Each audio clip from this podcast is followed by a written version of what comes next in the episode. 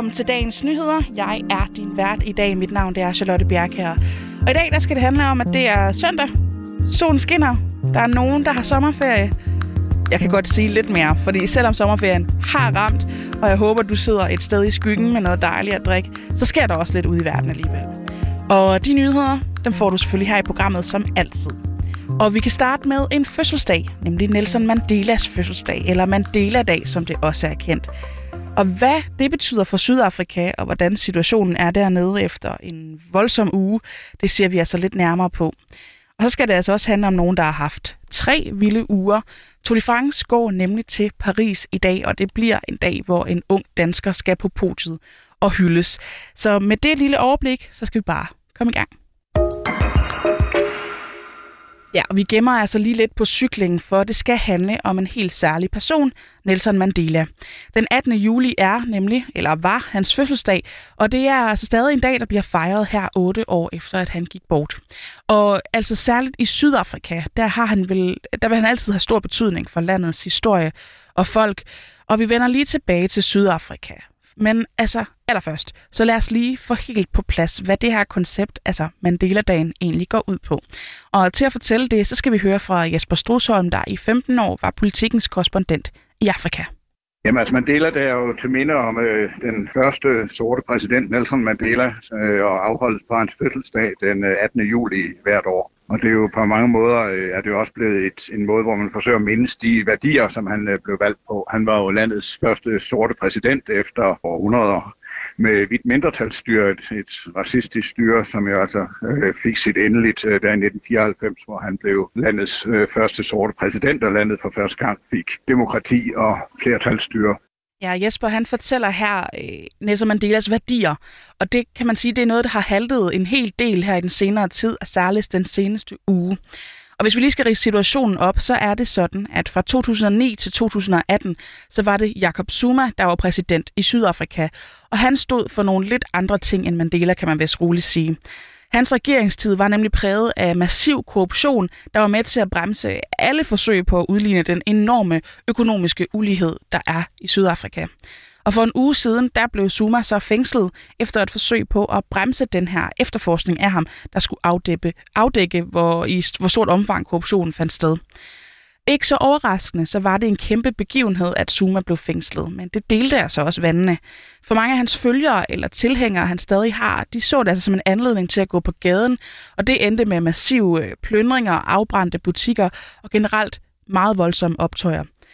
Så Mandela dag, den falder nok lidt på et tørt sted, men den vil altså blive overskygget af særligt to ting, fortæller Jesper Strusholm. Det bliver jo en, en, en meget stille øh, fejring af dagen, dels på grund af coronakrisen, som allerede års, i sidste år satte sine voldsomme begrænsninger på, hvor mange mennesker, der kunne samles. Landet er stadigvæk i dyb krise på grund af det. Og oven i det har man så den seneste uge oplevet øh, nogle meget voldsomme øh, Øh, sociale optøjer øh, og plyndringer. Det er uroligheder, som har kostet over 200 mennesker livet, og som øh, landets nuværende præsident Cyril Ramaphosa øh, i en tv-tale i aftes beskrev som et koordineret angreb øh, på landets demokrati, men altså også understreget, at det var et mislykket øh, forsøg på et angreb ved det, at det nu er slået tilbage. Ja, og det sidste Jesper han siger her, det er vigtigt, man har slået det tilbage.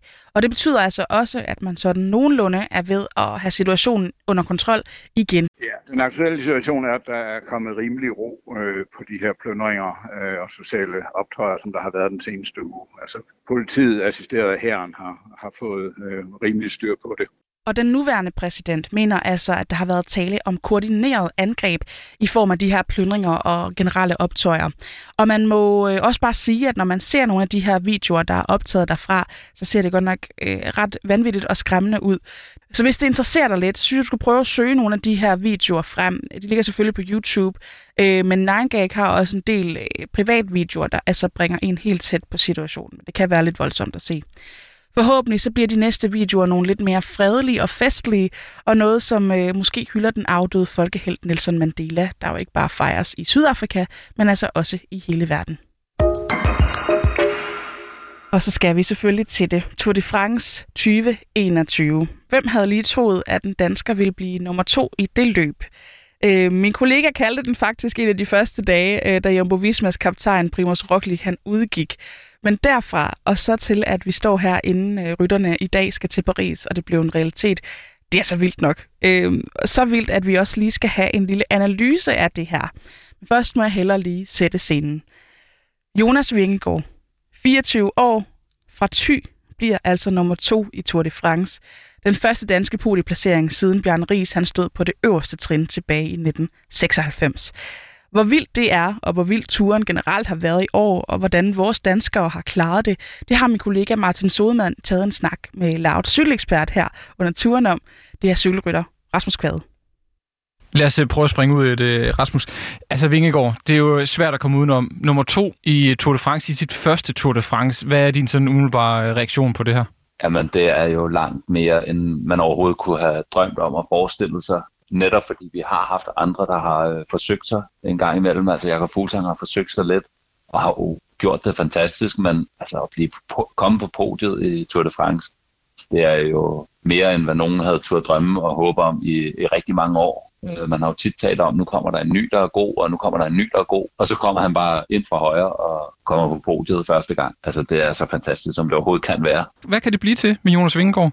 Vi har jo en øh, ny Grand Tour øh, rytter i, i Danmark, som, hvor vi siger, okay, det er en Grand Tour rytter, der kan vinde en af de store Grand Tours. Og så har vi jo bare en helt fantastisk øh, cykelrytter, der udover at kunne vinde Grand Tours, også kan gøre det rigtig, rigtig godt i, øh, i mange mindre etabeløb. Han kunne lige så godt vinde Schweiz rundt og Dauphiné. Der er jo, der er jo stort set ikke de ugelange etabløb, man ikke kan vinde. Så må man jo sige, at han er nok den helt store overraskelse i turen. Nu sagde jeg, at vi skulle snakke om overraskelser og skuffelser. Hvis vi kigger på skuffelser, hvad har så egentlig skuffet dig mest øh, i år? Jeg bliver ikke sådan så meget skuffet. Øh, de gange, vi har talt sammen i vej, undervejs i turen, der, der har jeg været meget glad og positiv for de resultater, der er. Jeg tror nærmest, at det, jeg er mest skuffet over, er, at der er så mange på Jumbo Visma, at dem, man havde regnet med, skulle levere en stor indsats, af styrtet og udgået.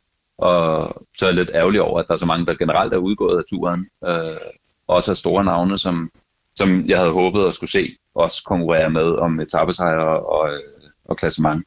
Hvad vil du så huske uh, turen for? Altså måske også ud over Jonas Vingegaard, kan man sige.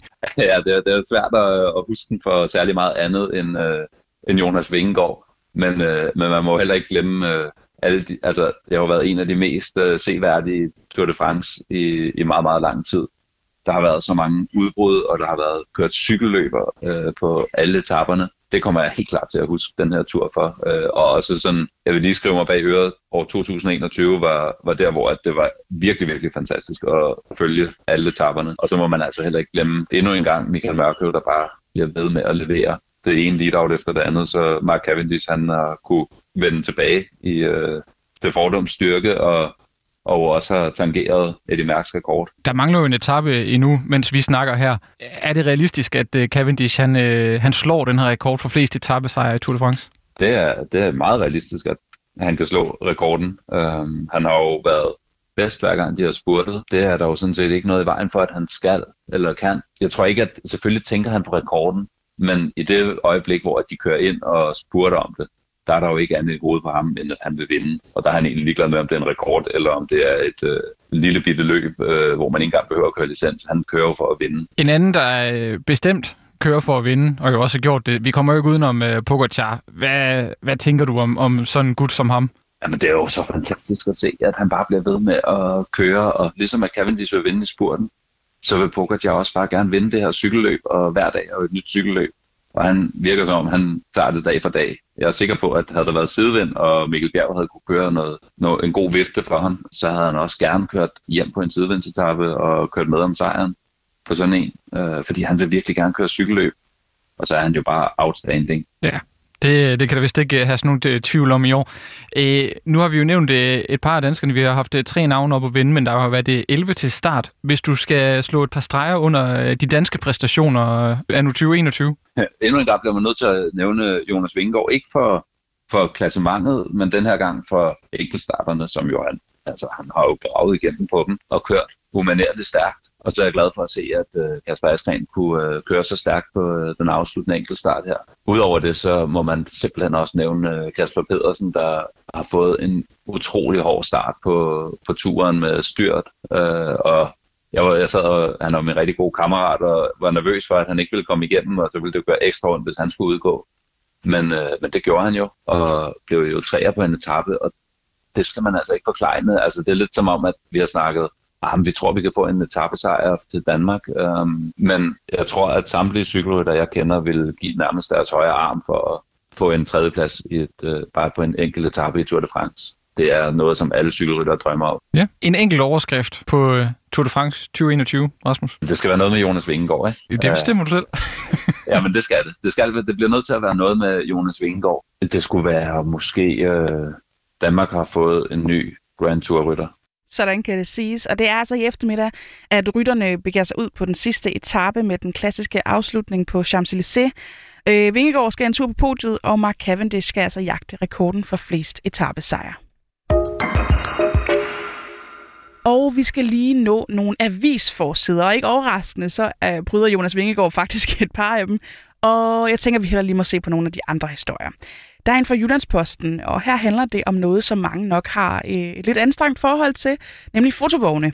For i Midt- og Vestjylland, der er 80 procent af den indsats, som politiets fotovogne udfører, den er altså bestilt af borgere, der er bekymret for trafiksikkerheden. I andre dele af landet, der er det lidt over og lidt under halvdelen. Øhm, og der er så en hel del af de her fotovogne, der bliver bestilt af, af borgere. Og sidste år var det næsten 8.000, og ser man på i år, så er der indtil begyndelsen af juli blevet bestilt flere end 4.000 fra borgere, der altså mener, at folk de kører lige frisk nok der, hvor de bor. Vi skal også lige have forsiden af Berlinske med. Her står der, at politikere advarer om dårligt arbejdsmiljø på Christiansborg.